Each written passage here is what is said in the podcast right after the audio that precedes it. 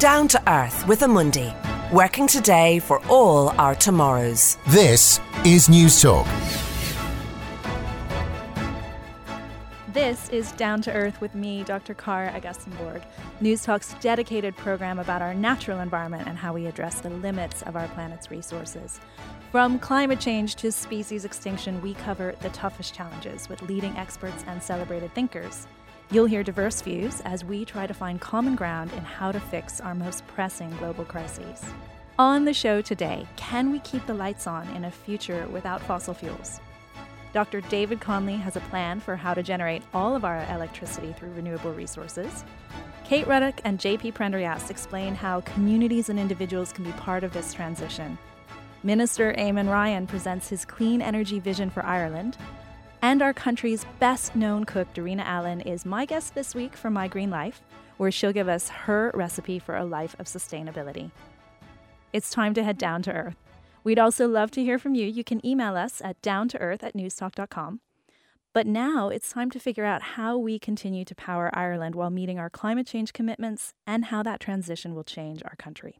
Well, I've been fangirling over my first guest since he conducted a study entitled Green Plan Ireland during his time as a professor in Aarhus University in Denmark. Dr. David Connolly is currently the CEO of Wind Energy Ireland and chairperson of the Irish District Energy Association. Welcome, David. Thanks for having me, Cara.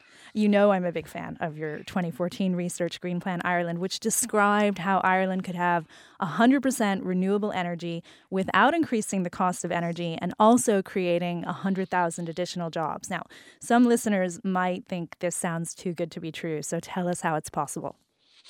Yeah, I suppose the one thing to start with, Cara, is we live in a part of the world where we're extremely fortunate because we have far more renewable energy than we'll, we'll ever need.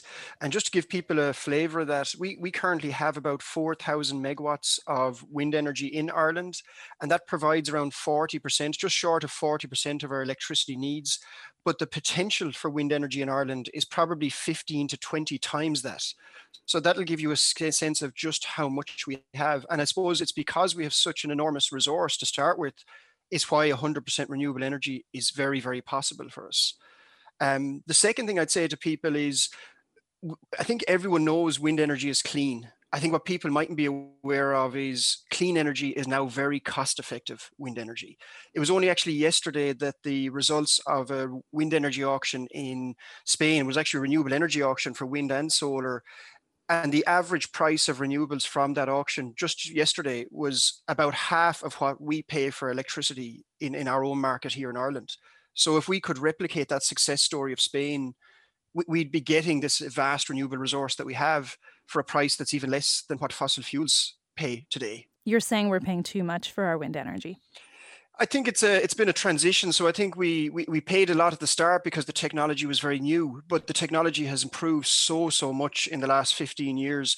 I like the way I'd compare it to is it's like having a Nokia 3310 15 years ago versus an iPhone today you know the, that's kind of the transition that wind energy has been on in the in the energy world. So the, the price of wind and solar has just dropped so fast.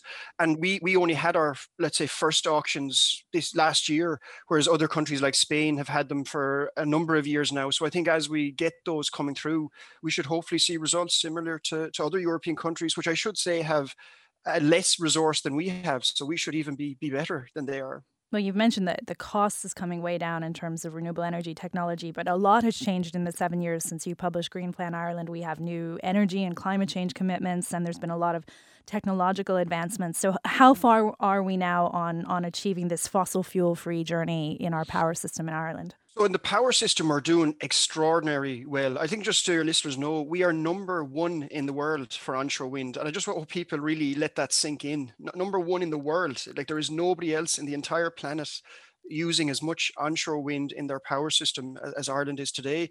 We we haven't exploited our offshore wind resource, unfortunately, at scale yet, but I think that's going to change very, very soon. We expect the first offshore wind farms to come online by the middle of the decades. So this is a let's say another let's say notch on our belt in getting more renewables onto the Irish power system. But but look, to be at 40% renewable electricity is a, is a really good start. We want to get to at least 70% by, by 2030. I think we could even push that a bit further, maybe further towards even 80%.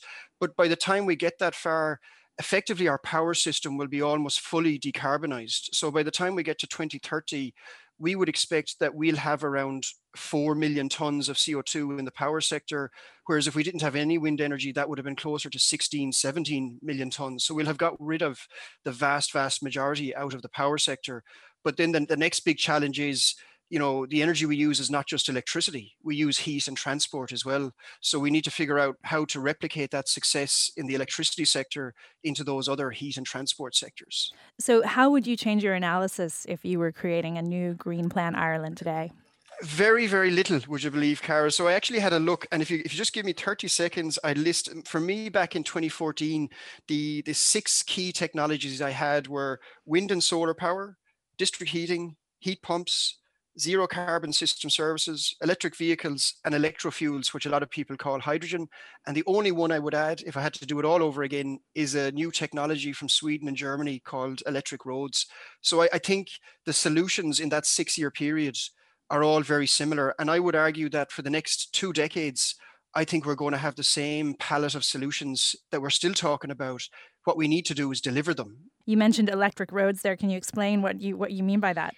I can. So if you think about electric vehicles, not just electric cars, but electric trucks, the big challenge for everybody is getting batteries that are both cost effective and let's say can go long distances.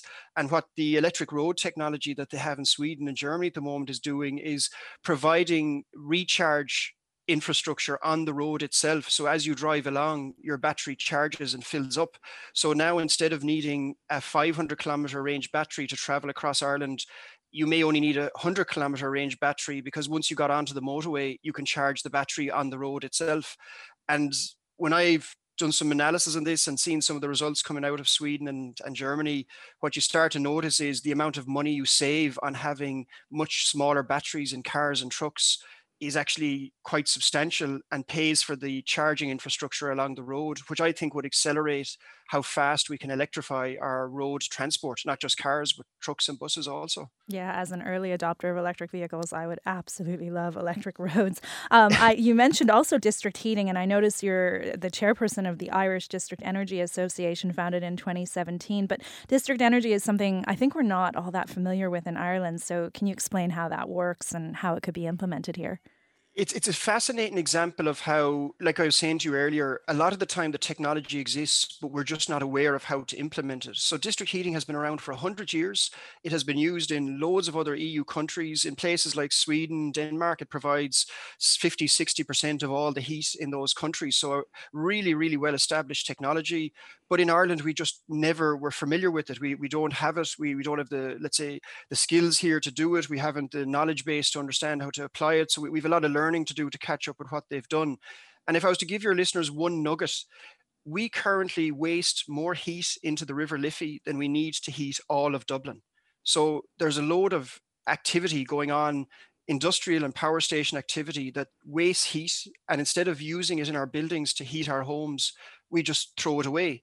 And instead, in Scandinavia, they don't throw that heat away. They actually put it into a pipe network of hot water and use it to heat their buildings. And what's so fantastic about that is you're effectively taking something that's a waste product and you're just throwing it away for free at the moment.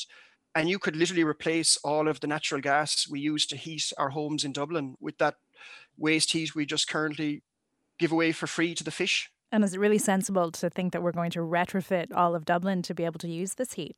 So the wonderful thing is that the the radiators in your home can can use the same. You can use all those the same as you would in a district heating system as you can in a natural gas boiler or an oil boiler for that matter. So what you what, what it would look like is instead of having a boiler on your wall, you would have a unit that looks very very similar, but it would take the uh, heat from hot water pipes in the street and transfer them into your home rather than take gas from a pipe and burn it. So it, it's a very similar look and feel to it, but what's happening behind the box is is very different.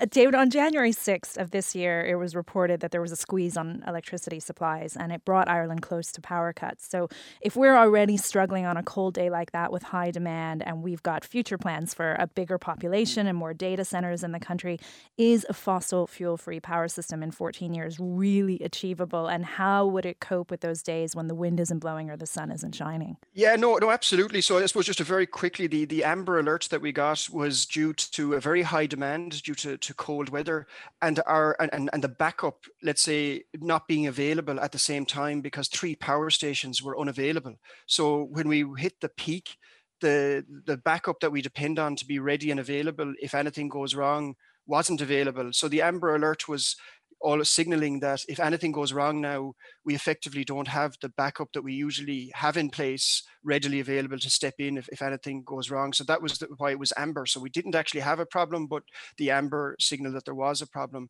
But the, the, the solution to that, in my view, is not it's not a wind or solar or renewable energy issue. That's just making sure that when the wind and solar is not available that we have enough backup to, to, to, turn on. So these power stations will have to be there for the days that demand is high and the wind or solar isn't there.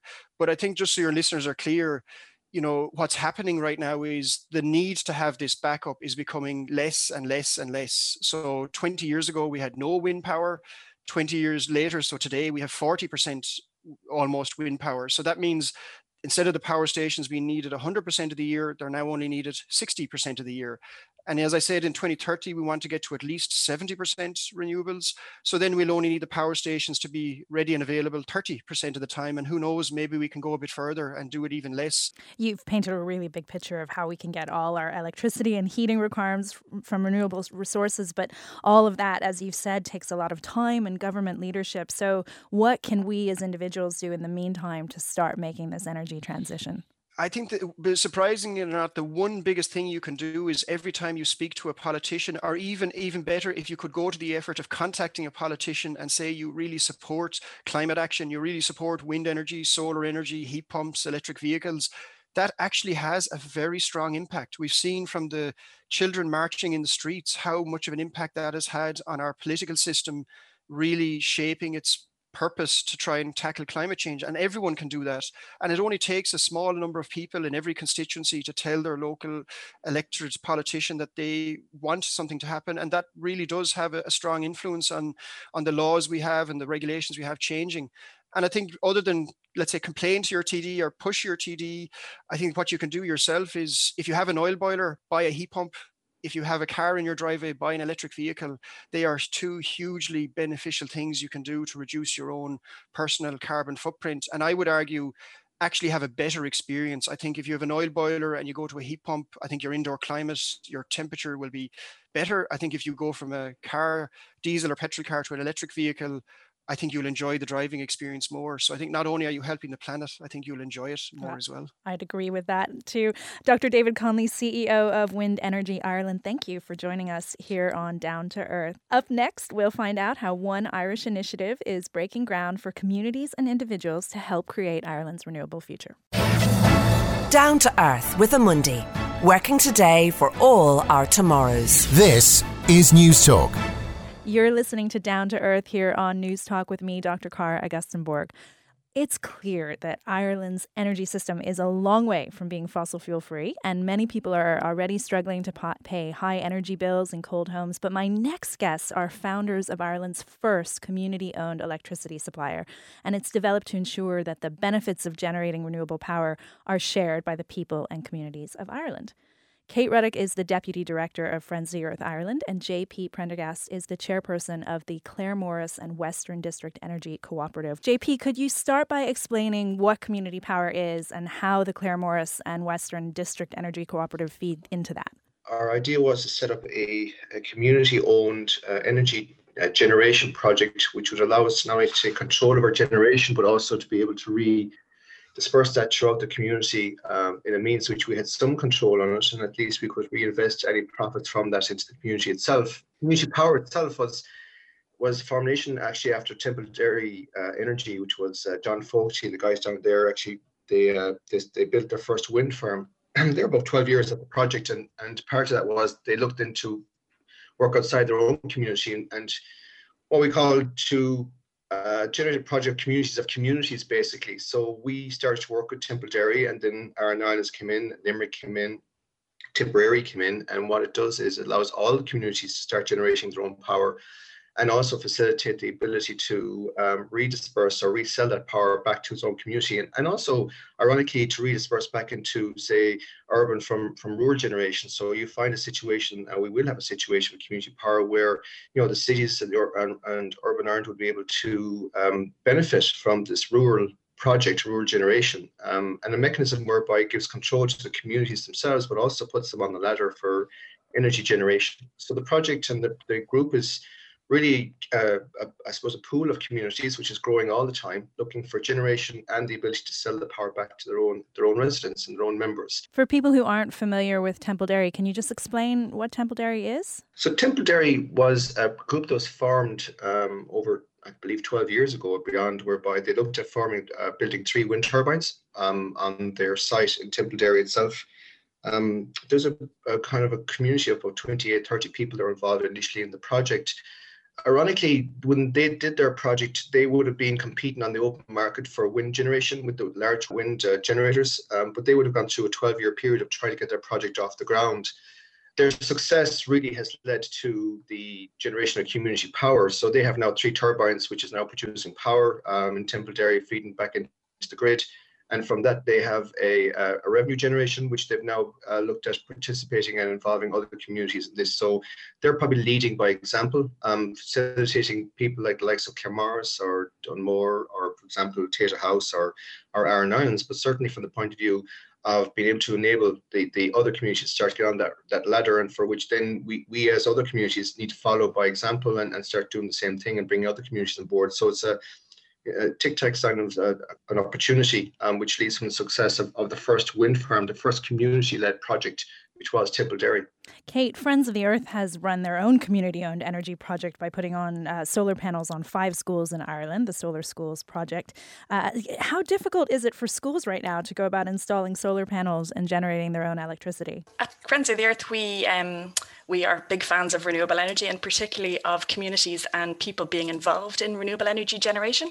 So, um, with the support of some very generous um, donors, we decided to put solar panels to support schools to put solar panels on their roofs. And we've um, we have five solar schools at the moment who have solar installed on the roofs, generating lots of power and um, this year we'll be doing eight eight more. There are a lot of challenges for schools to do it. Uh, the first thing is is that schools have to get planning permission, even if they wanted just one solar panel. So planning permission is kind of a big deal. It costs about three grand to get it, so that's one investment upfront that you have to get over. Um, there aren't any grants available for schools at all from from the state. Um, we did try, uh, but there aren't any, so it's it's not that welcome, I suppose. Um, and then the final thing is is that uh, our schools we put we put the solar panels on the schools around about this time last year, um, and they've been generating power, and they they would in normal circumstances, they would use that power during the day, Monday to Friday. Um, and in normal circumstances, they wouldn't be using it on the weekends and uh, throughout the holidays. But of course, this year, they haven't really been using it at all because they haven't been in school.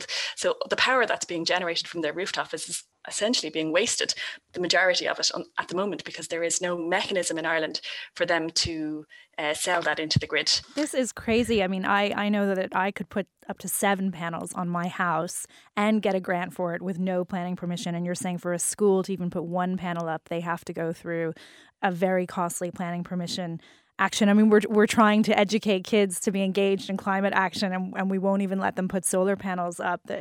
Is this why we're not having a rooftop revolution in Ireland? It is. It's one of the main, main barriers that we're seeing happening across Ireland, and I, I really think so. It's it's not just schools; it's actually schools, community buildings, and public buildings. So they're all they don't benefit from the same exemptions that houses have from not having to apply for planning permission. Um, one one school, St Columkilns in, in Dublin, they actually had to apply for planning permission twice because the first roof that they were planning on putting the panels on, when the contractors got up on top of it, they realised it wasn't going to be suitable, so they had to change to a different roof, and that required another delay and another planning application. so it's just it's a, it's a lot of barriers in the way of communities and and schools who who are full of very enthusiastic young people who are really trying to embrace climate action.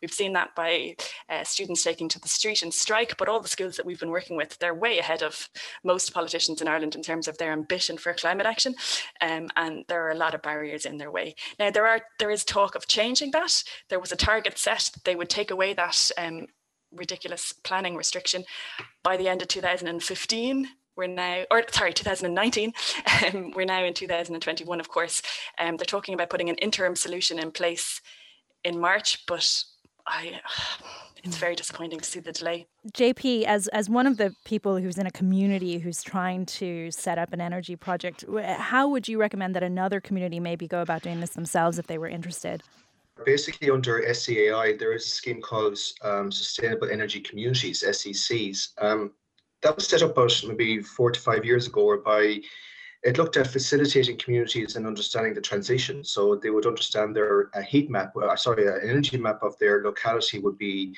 um, a, a, report that generates, which was basically how much energy has been used in, in their town or village. And from there, they generate a project from that the biggest thing here, Cara, is understanding. It, it's not the difficulties of doing it, if it's the understanding of how to do it. And what's been set up, I suppose, to the SECs is probably a mechanism by which you can share that information. In other words, if I think I've got a, a solar project that, that I can, you know, facilitate within my town or village, know, what's involved in doing that? So what's a connection to the grid, for example? What's required in a planning permission? How does the community um, proceed in getting that planning permission? So in, in, in this case, the SEC is probably the first um, um, point of contact. But ironically, what we've done in community power is we've tried to go that step further, whereby subject to our, our success in getting our first two sites through what we call RES 1, which was your renewable energy uh, sports scheme, um, and where Claremorris and Dunmore, our first two projects were successful, we learned how to do it. Uh, we learned how to put the planning in. We learned how to submit under the um, government um, auction. And so what's happened is a lot of communities are now approaching community power, asking the question of how to do this. It is costly within reason, whereby Claremorris, we would have had to go into the credit union and raise some money to try and pay for some of the bills initially.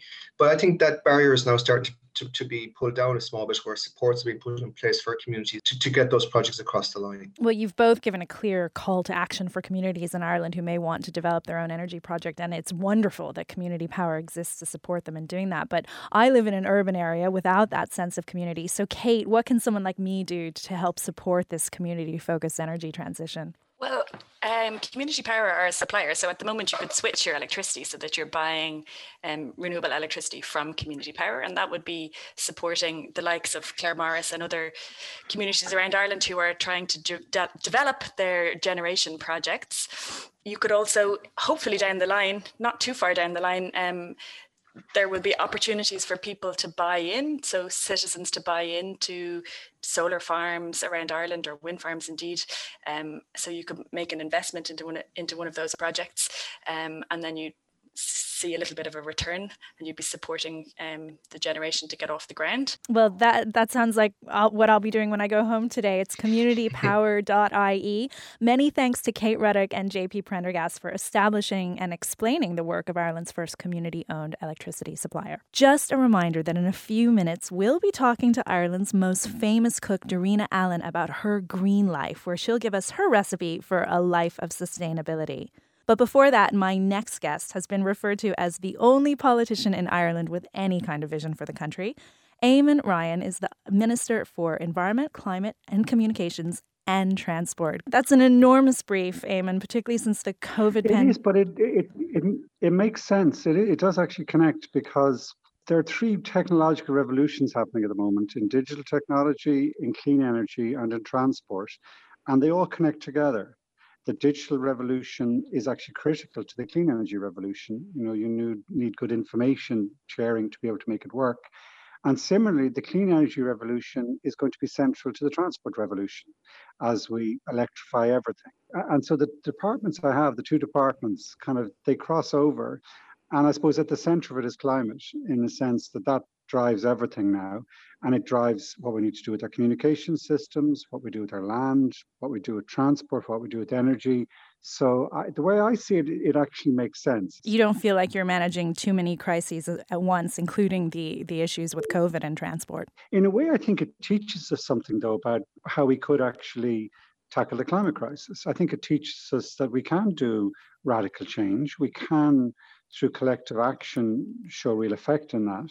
And also, it is changing just the sense of connection to local area and changing the way we move around. So I think I think all the work we're doing on COVID, we have to do it. It's it's mission critical for the moment for the country, but it also maybe gives us a certain um, learning that we could apply to the really big crisis we're facing, which is the ecological one. I want to go back actually to the time you were you were minister last time, way back when, as Minister for Communications, Energy and Natural Resources between 2007 and 2011. And at the time, installed wind capacity in Ireland actually doubled to about 17% of Ireland's electricity. And now, a decade later, we've more than doubled that proportion yet again, with wind now accounting for about 40% of our electricity mix. Would you say our journey has been a success so far with respect to the decarbonisation of our power system? In electricity, yes. I think we are probably, if you look at it on, on, any objective basis, we're probably one of the leading countries in the integration of renewable power to an electricity system. And because we're kind of an island, it's it's um, because it's an all-island approach, which is part of the success. We can kind of show that you can actually run electricity systems with very large amounts of renewable power. And that's where the world is going. So we're we're probably five or 10 years ahead of most countries in that change. And we've learned a lot from it. And, and yes, it has been success. Where we haven't had success is in heating, in, in how we heat for buildings and also water and industry and so on and also in transport and in land use. And in electricity, there's a kind of clear path now towards, in my mind, towards 100% renewable system, and in the next decade to get into 70% uh, towards that goal. And it will very much now involve the ramping up of offshore wind and solar power and interconnection, so we can balance it with other neighboring countries. So I think the path in electricity, I mean, it's still a huge challenge, but it's fairly clear what we have to do. There's real political support for what we're doing there is until you get down to some difficult, you know, kind of knotty issues. But by and large, there's agreement uh, on those sort of targets and, those, and and the broad, you know, the development of offshore wind and so on. I think there is broad political agreement. So you can see a way forward.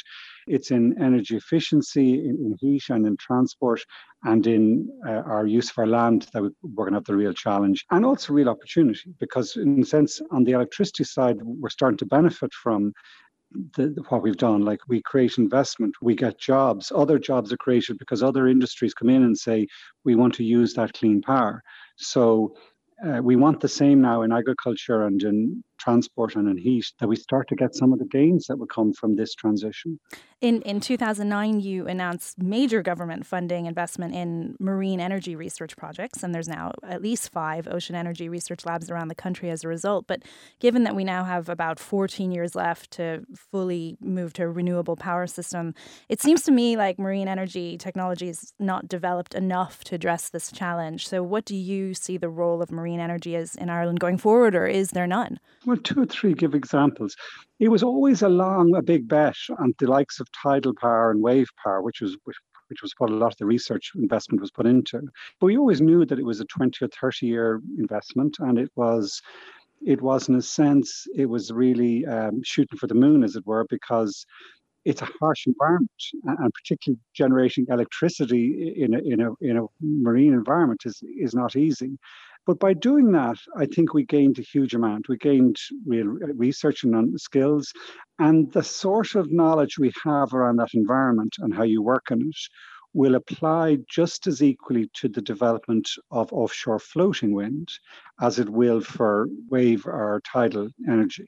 So the investments in the likes, you know, near Belmullet or in May and Clare for kind of offshore grid connections into whether that it's a wave, a wave farm or, or a tidal energy platform or a floating offshore wind, it's the same learning. So we have learned a lot and we will deploy that particularly in the development of floating offshore wind, in my mind, tidal and, and wave power may still come. It may come later.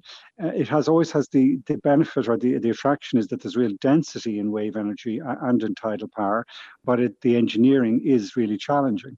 The engineering on, on offshore wind is also challenging, but it's it's here. It works. It's commercial Eh, we can scale it up. We can develop, we're aiming to get to 35 gigawatts of offshore wind.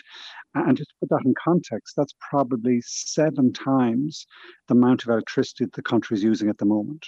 So we will have an excess capacity, we will have an export capability, we will be, be able to develop other industries that come here. One other investment, I, when I think back in that time, because we in a very difficult time, like we were, we were really financial financial crisis. But one of the things we kept going was Infomar project, it was called, and it was mapping the marine um, area around the coast, uh, mapping the seabed. And it hadn't been done since the Royal Navy had done it about 150 years previously, who had done a very good job, but it needed to be updated.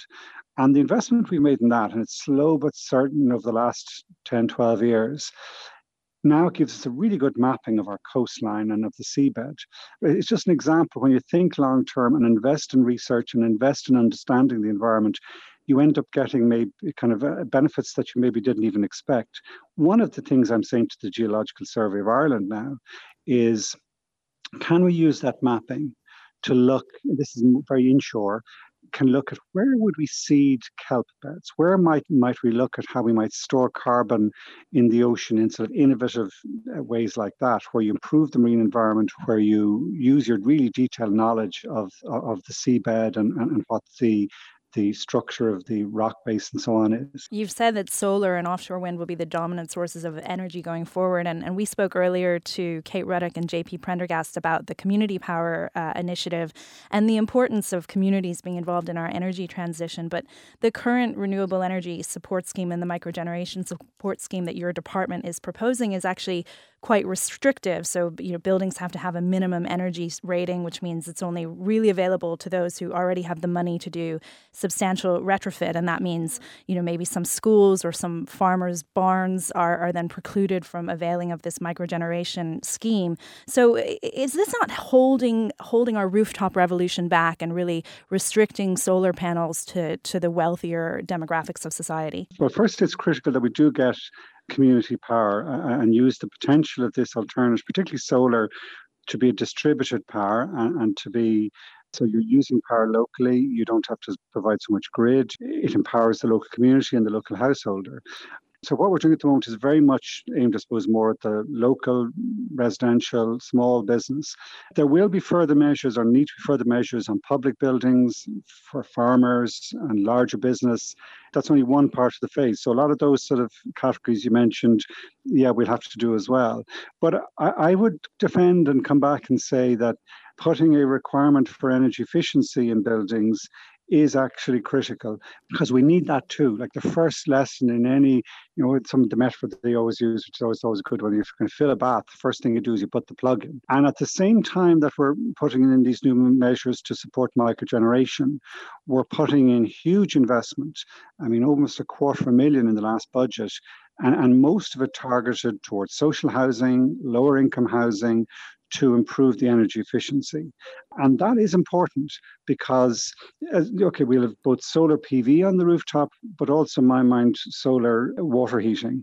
But also, we want to switch, like we have to stop burning all fossil fuels. So, what's our heating system we're going to use? It'll be towards the use of, of heat pumps powered by electricity and using the efficiency uh, that you can gain from them to, to heat a home but they really only work when you have an energy efficient home. So where we're pushing towards is this kind of house, every house with a, kind of a solar panel, solar water heating, heat pump, and energy efficiency. And if you take out the energy efficiency bit, it can be very wasteful, it can be very expensive, it can be not as good for health, they're not good, warm, cozy homes. And I would argue we have to tackle fuel poverty. Absolutely, social justice, just transition has to be central to this. Well, then I think the first thing is to really invest in those poor houses, particularly those targeted with those in lower income groups, so that they are efficient, that they're healthy, that they're warm, that they're easy and cheap to run and also have solar panels on the roof. Just a reminder you're listening to Down to Earth, and my guest is Minister Eamon Ryan. Eamon, you, you mentioned that your department's committed to over 220 million euro in funding this year for deep energy retrofit, and that's an 80% increase on 2020, which is impressive. But there seems to be a massive obstacle in getting that work done, particularly with respect to the, the skilled labor to install heat pumps and insulation at the scale we need. How do you intend to solve that bottleneck? You're right. There is a real and, and, and current COVID arrangements don't help. So so we we don't have construction at the moment, and the, this was the first winter when we were really planning to work right the way through the winter. Like historically, that kind of energy retrofit work was terribly stop start in that you know you'd wait for the grant to come out every year, then you'd apply, and then you'd do it the next summer, and then the scheme would stop again, and, and the builders would stand down.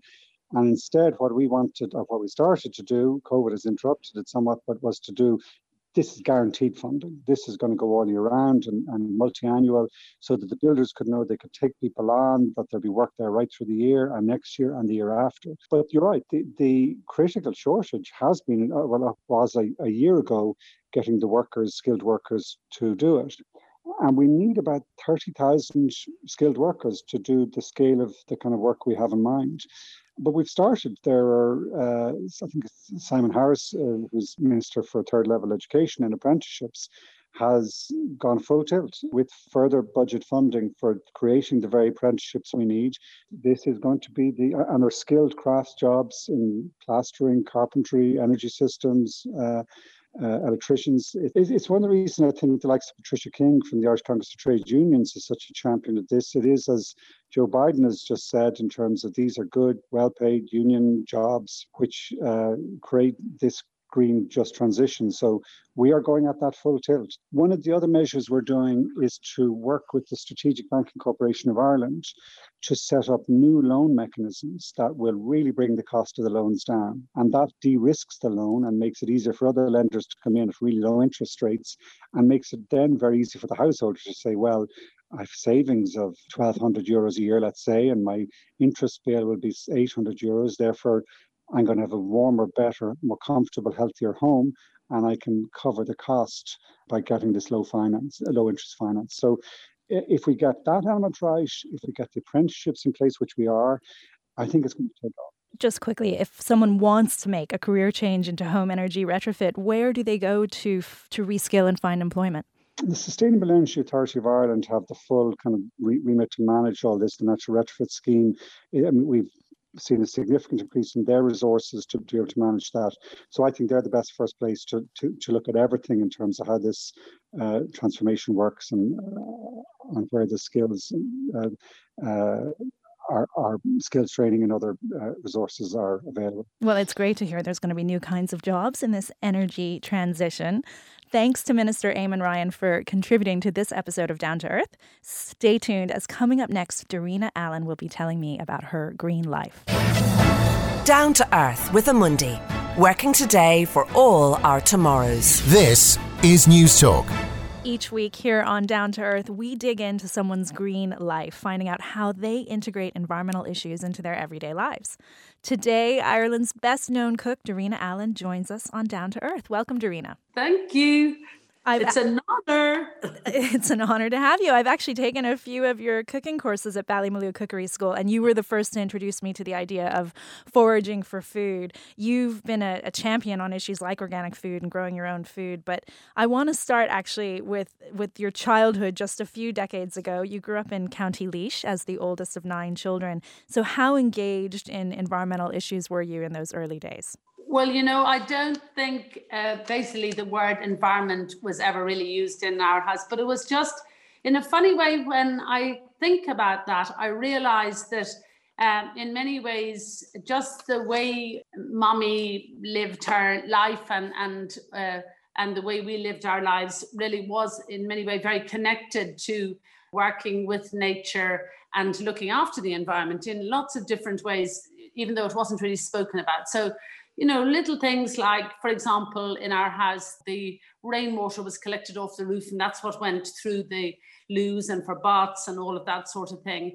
And also, um, we grew, of course, uh, we had a, um, we were very fortunate. We had a kitchen garden. We grew a lot of our own vegetables and things. Mummy had hens and reared uh, chickens for the house and all of that as well. And then there was also you know, I'm 70 something now.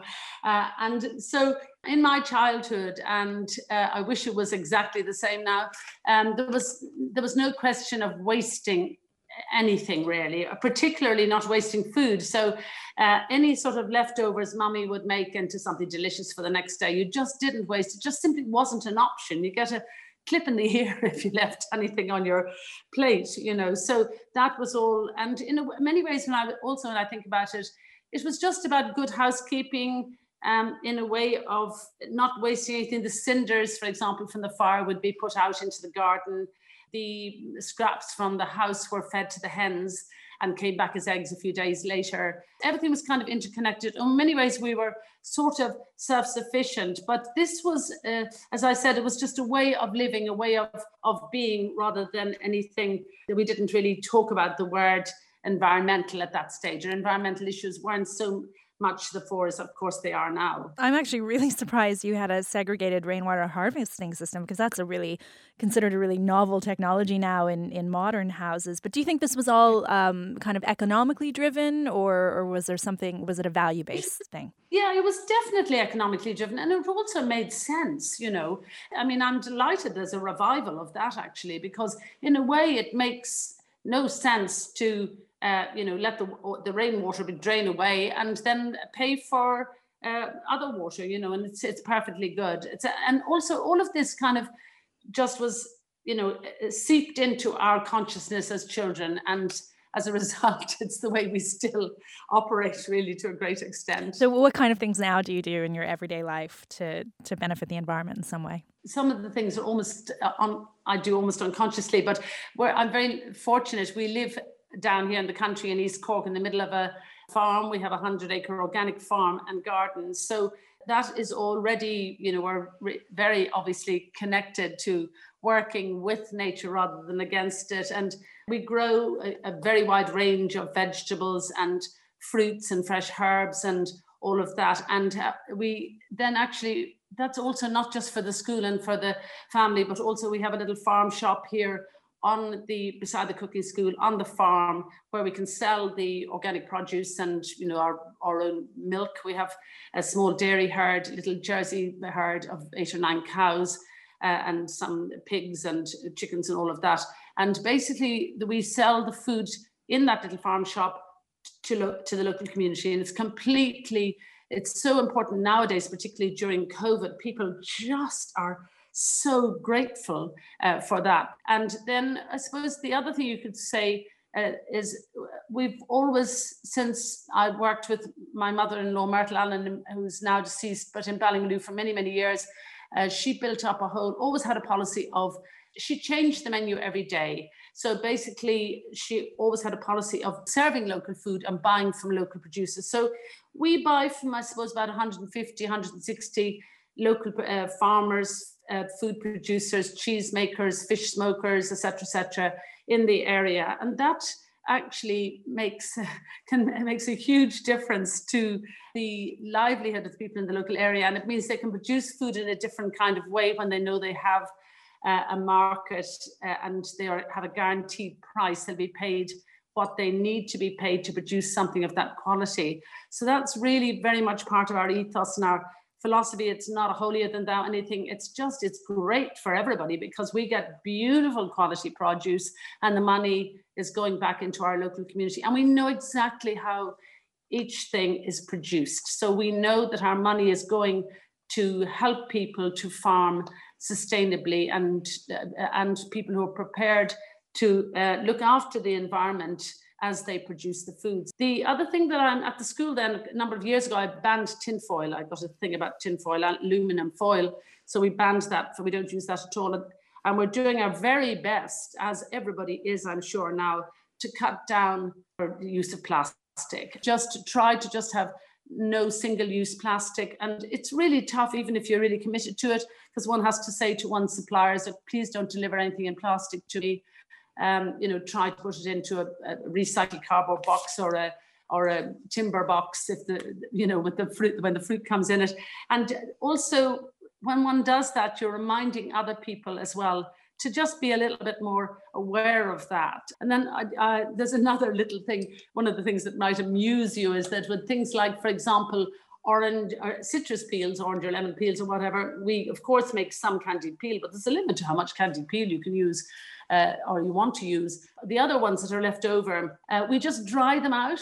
Uh, in, in my case, in the bottom oven of my ancient aga, and then they dry out and they make the most brilliant firelighters. And then it makes sense because you don't, for anybody actually to do that, it's fun apart from anything else, but you don't have to pay the council to take away the, you know, it's not another thing to put into your bin going to the council.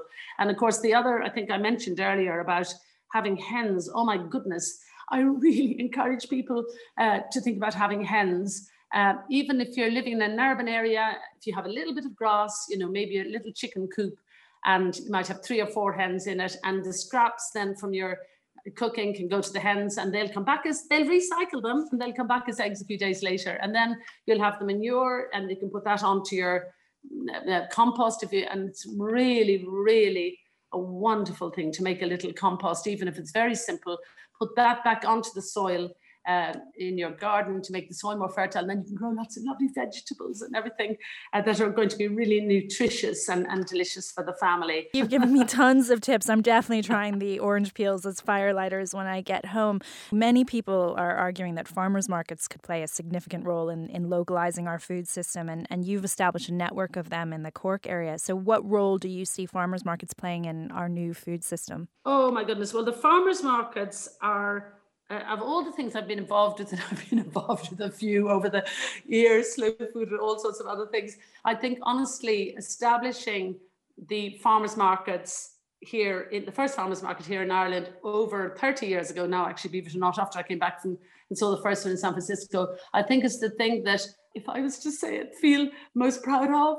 Uh, because, but and actually, that's made a difference to so many people's farmers and food producers' lives they're an, a crucial and essential part of a food system for not only for the producers themselves who get the full price into their hand and the appreciation for what they're doing. This is not an insignificant thing when you're there on your stall uh, and the customer comes up to you and they say, "Oh my goodness, that was one. They were that was a wonderful bit of broccoli I got last week or something." Because farmers very often don't get much in the way of credit from the general public because they produce their food. It goes into a lorry and goes out through the farm gate, and they never meet the person who eats it or you know uh, or enjoys it. So the, this is another element of the farmers market. Apart from the importance of getting the full price uh, into your hand, uh, which means the difference between survival and not for so many uh, farmers and food producers. Because remember, one of the biggest challenges uh, is the, the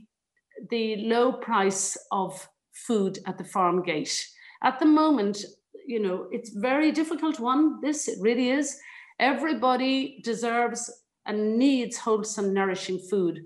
Uh, and so, but basically, at the moment, we're not paying the farmers enough or the producers enough in most cases to actually produce the nourishing, wholesome food we say we need, we want. And so, this is a, a real dilemma. And um, you know, it's something that's going to somehow or other we've got to get the the we've got to make um, consumers in general in their very busy lives aware of this particular issue. Because it's it means we can't you know the, the, we totally depend of course on the food we eat. So to keep us alive and if we are not paying enough to produces nourishing, wholesome food, we're all losers. I think you're, you're alluding to a lot of big problems we have with our intensified agricultural system, both with respect to the price that farmers get and the impact on nature. So, where do you think Ireland's food and agricultural policy should focus on in the future to address these challenges while still giving farmers uh, strong livelihoods? In many ways, uh, farmers are caught, caught very much in a catch 22 situation. Many of them feel uncomfortable about the uh, amount of the pesticides and herbicides and things like that they're they have to put on the land to grow their crops or feel they have to. Many farmers by the way really truly do not believe they can grow uh, organically that they can grow without these uh, inputs. So in a way what's needed is for our irish government and for teagasc that wonderful uh, research station to actually pump lots and much, much, much more money into research for this kind of farm, these kind of farming systems. Many farmers now are beginning to embark on a journey of what they call regenerative farming, where you're on a journey to um, to farm with less inputs and so on. Uh, th- so they need huge support, um, basically, to continue on that uh, journey. They need the advice, the research, and uh, of course subsidies to help them uh, over the transition period. Um, they also there's a couple of sort of things that would be big game changers, really. And uh, if um, if the government was to bring in the um, policy of the that the polluter uh, should pay uh, or, or adopt the polluter pays principle, so those who create the pollution should bear the costs of, of cleaning it up, and those who farm sustainably they should be rewarded for their contribution to global health and the environment. This is not actually, believe it or not, the case at the moment. And if farmers were paid not just for volume, as is the case at the moment, um, but mostly, but for nutrient density, um, but depend, you know, food, the more nutrient dense the food, the more they would be paid for it. For a number of years now, there's uh, several people have been working on developing a spectrometer.